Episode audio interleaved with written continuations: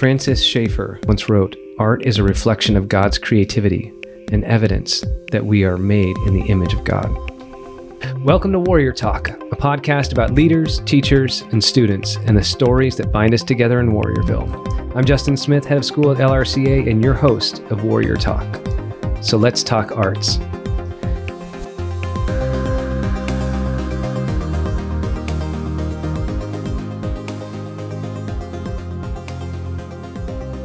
Okay, today I have before me members of the Fine Arts Department in Warriorville, here in Warrior Hall.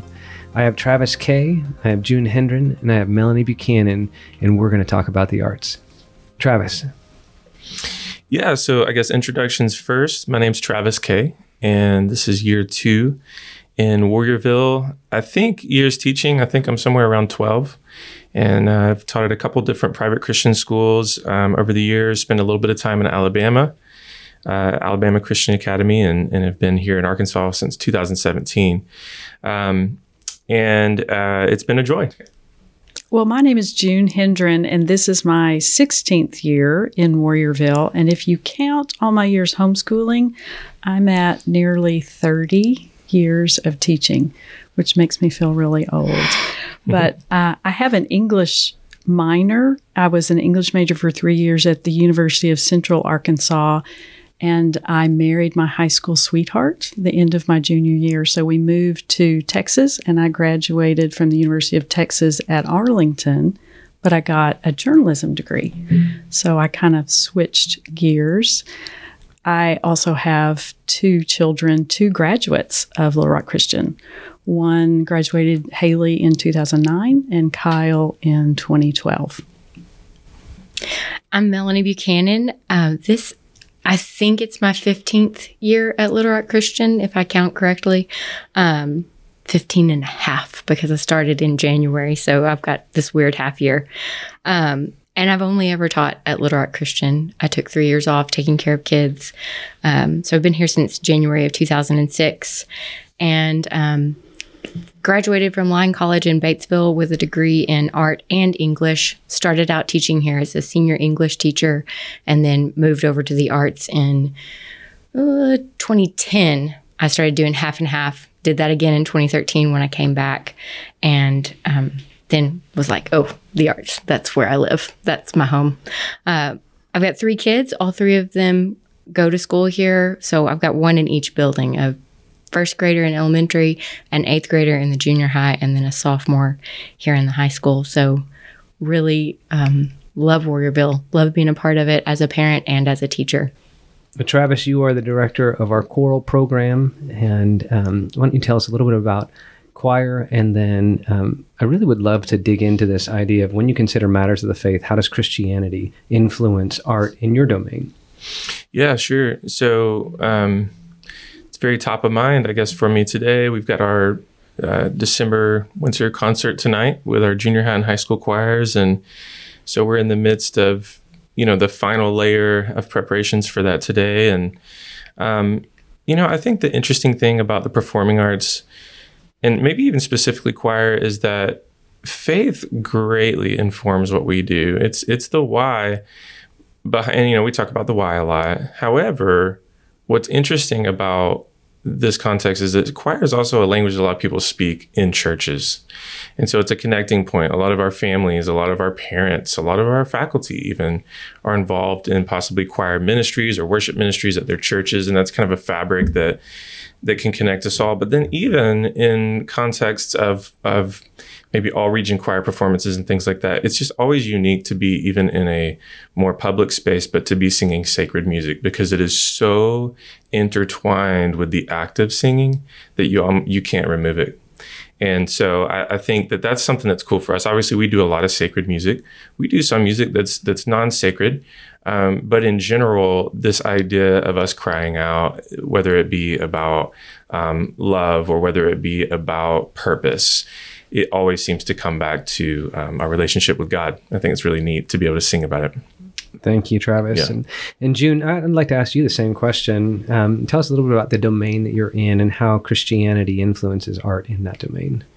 Well, I'm sort of a hybrid in digital art and journalism and media arts, kind of maybe more collectively. But obviously, the beauty in God's creation is kind of a foundation for that.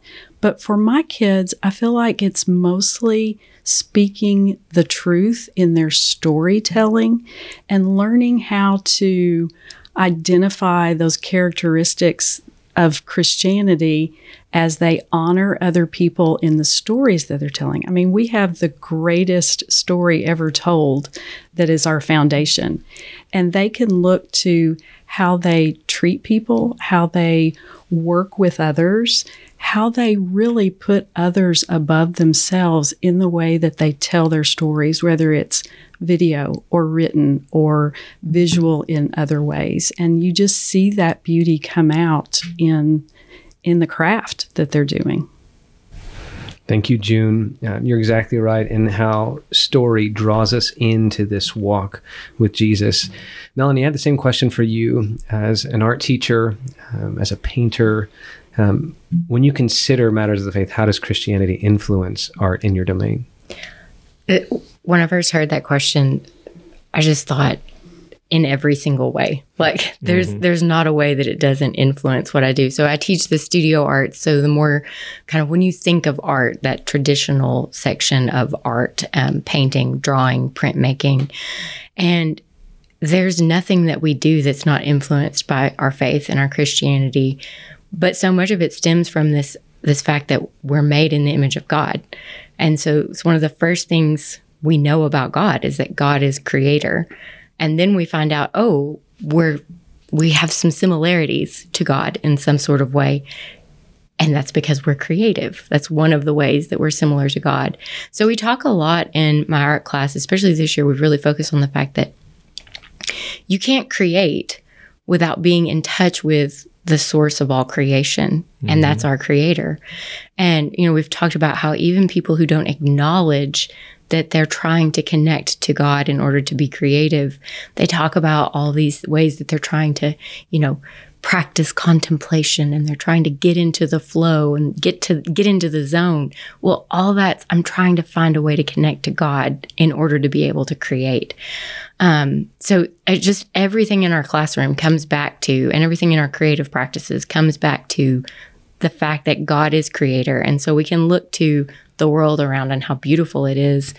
But even we can look inside and say, okay, anytime I want to respond about any sort of emotion or ways that I'm feeling, things that I want the world to know, all that is going back to I can envision something in the world that I want to change or something in myself that I want to change because I have this creative ability to see a different possibility for the world. Mm. Melanie, I think you're exactly right. And when I think of um, all of the people that make up Warriorville, we have many in our community who um, appreciate art, appreciate looking at art and designing art. And when you walk into a museum, um, and it's amazing how we are drawn to artwork that transcends um, I just find it it's so amazing when you walk into a museum and you mm-hmm. see various forms of art, but it's those pieces that that transcend that we're not. It's like we have this longing um, to be connected to it. Thank you.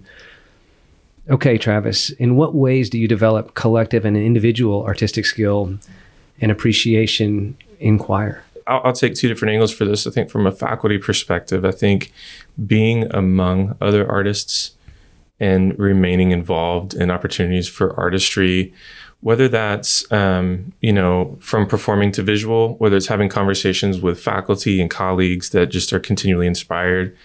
I, I think that's what I think from a faculty perspective is that we're just we we always talk about these things, and and like Melanie said before, everything is connected. It's all connected, and um, and it's so easy to have those conversations among such a strong faculty that we have. From a student angle, I think um, for me, this idea of the whole, the collective thing is something that's unique, at least for my context. That you know, it's I'd say ninety percent of the time when you're rehearsing in a choir, it's just not about you it's not about you. It is always about the group. It is about you fitting your sound into something larger than yourself. There's not a whole lot of self glory in it. Now, occasionally we have solos and things like that, and and moments where maybe one individual stands out to shine.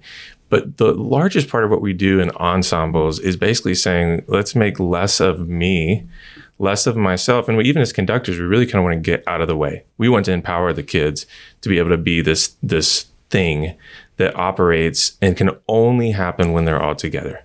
Um, and it's and so that's that's a unique thing. It, it develops a lot of self discipline when you do it right, um, and it's just healthy and, and very organic when it when it hits right. But um, that's that's the things that come to mind for me. I think there's a lot of selflessness because you have some incredibly talented singers, Yes. individual singers. Yes. Um, but if they were not to listen to one another, Yeah.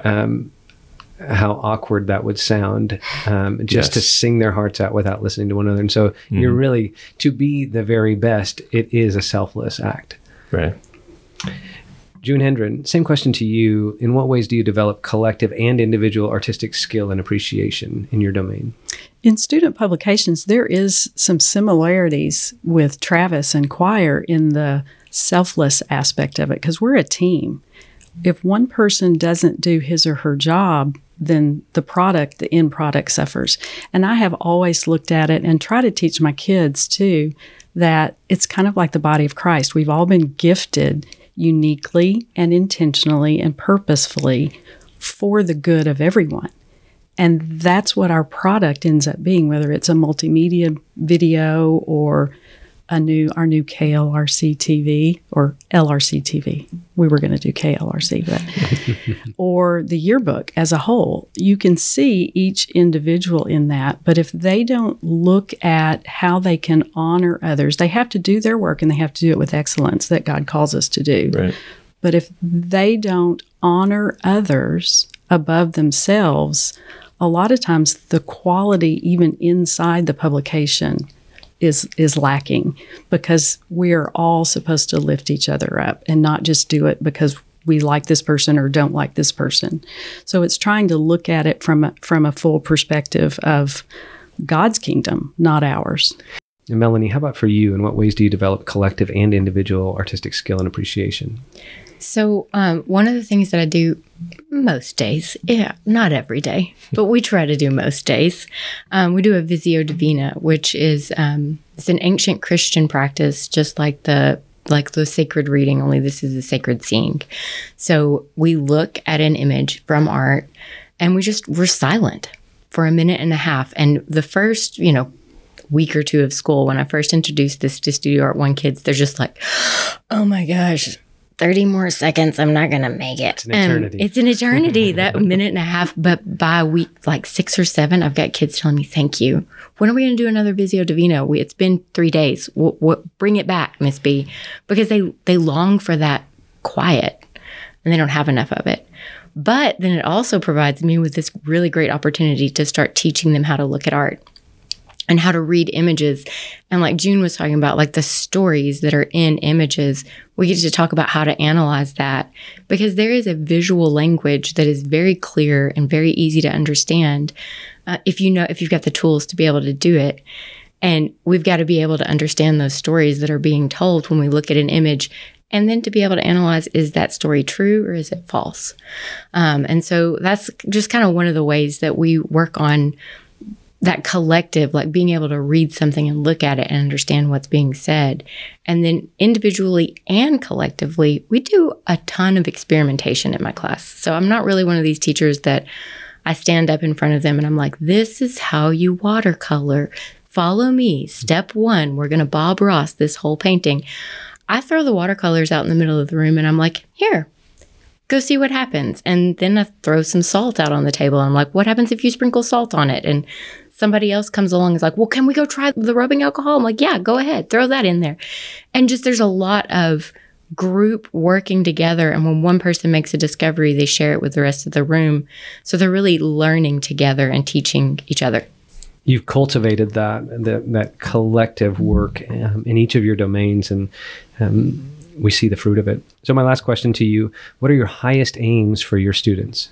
I feel like this answer comes to me just from in the last couple days because you know you get you get close to a performance or any sort of moment where things need to arrive and it's very easy to get uh, nitpicky it's very easy to want to chase perfection and all the things And I just had this feeling yesterday. We were, we were rehearsing with the high school choir, and and I communicated this to them, but I really felt it, and, and I I just said, guys, eh, thank you so much. Like, thank you so much for just the way we've just worked for the past, you know, 80 minutes because I just love you guys and I'm so glad to get to spend every other day with you. And I thought to myself, you know, there's a couple things like that I would like to have had more time to fix. But but I think my highest aim for the kids is like can you work together with other people? Can you be kids of great character who understand what it means to work as a team um, and love one another in the process? And and again, I say that, that I think that answer came to me just from experiencing that yesterday and feeling like God was in the midst of it. So. June, you've had 16 years of working professionally at Little Rock Christian Academy. Tell us about your highest aims for your students. I, obviously, I want them to know and value beauty in the world when they see and know that it's connected, like Melanie said, directly to the Creator. But I also want them to be able to identify their unique gifting and how God wired them for a specific purpose. And it may not have anything to do with my classes, and that's okay. But if they know what God's called them to do, and then they can take that to the world and live a passionate life for Him, that would be incredible if all of my students could do that. Ms. Hendren, your yearbook and yearbook staff won many awards over the years. And I think that it's a really neat place for students who um, might not see themselves as a uh, performer in the choir or the artist who paints a beautiful oil painting, but it is a place where a student can contribute to big things. And I will tell you, we have so many students who have graduated who come back and say, it was Miss Hendren. It was Miss Hendren who had that impact on my life. So, um, from the bottom of my heart and the hearts of many alums, we say thank, Thank you. Thank you. Okay, Miss B, Miss Buchanan, what are your highest aims for your students? Well, you know, I, I have lofty goals. Um, so I think more than anything, everyone in this world is either a cultural builder or a cultural consumer or someone who's tearing down culture. And I think my highest aim is that my students would go be culture builders.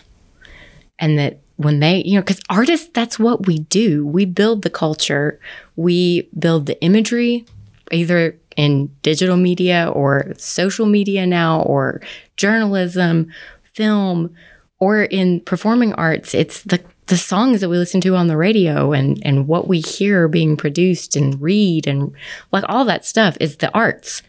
And so I want my students to be good artists in whatever they do and that they're building something that's good and right and true. And they're not just tearing it down because we can't just tear down and expect you know expect it to fix itself once we've torn it down. No you got to build something. Um, and then if they're going to be consumers only which some of them will be. I hope that they'll be really conscientious consumers, right. that they'll they'll really think deeply about what they look at and what they listen to, what they read, what comes in, and how they're going to interact with that. Um, and just keep coming back to that question: Well, is this true? Is this message really real? Or is somebody just trying to get me to buy something? Because most of the time, somebody's just trying to get them to buy something. And that's what we're all about is pointing our students to the good and the true and the beautiful. On behalf of Little Rock Christian Academy, we want to say thank you to our fine arts faculty um, and staff and leadership here here in Warrior Hall, or what we like to call it the House of Awe. Well, thanks for tuning into Warrior Talk, a podcast on the lives and stories in Warriorville. And as we like to say around here, it's another great day to be a warrior.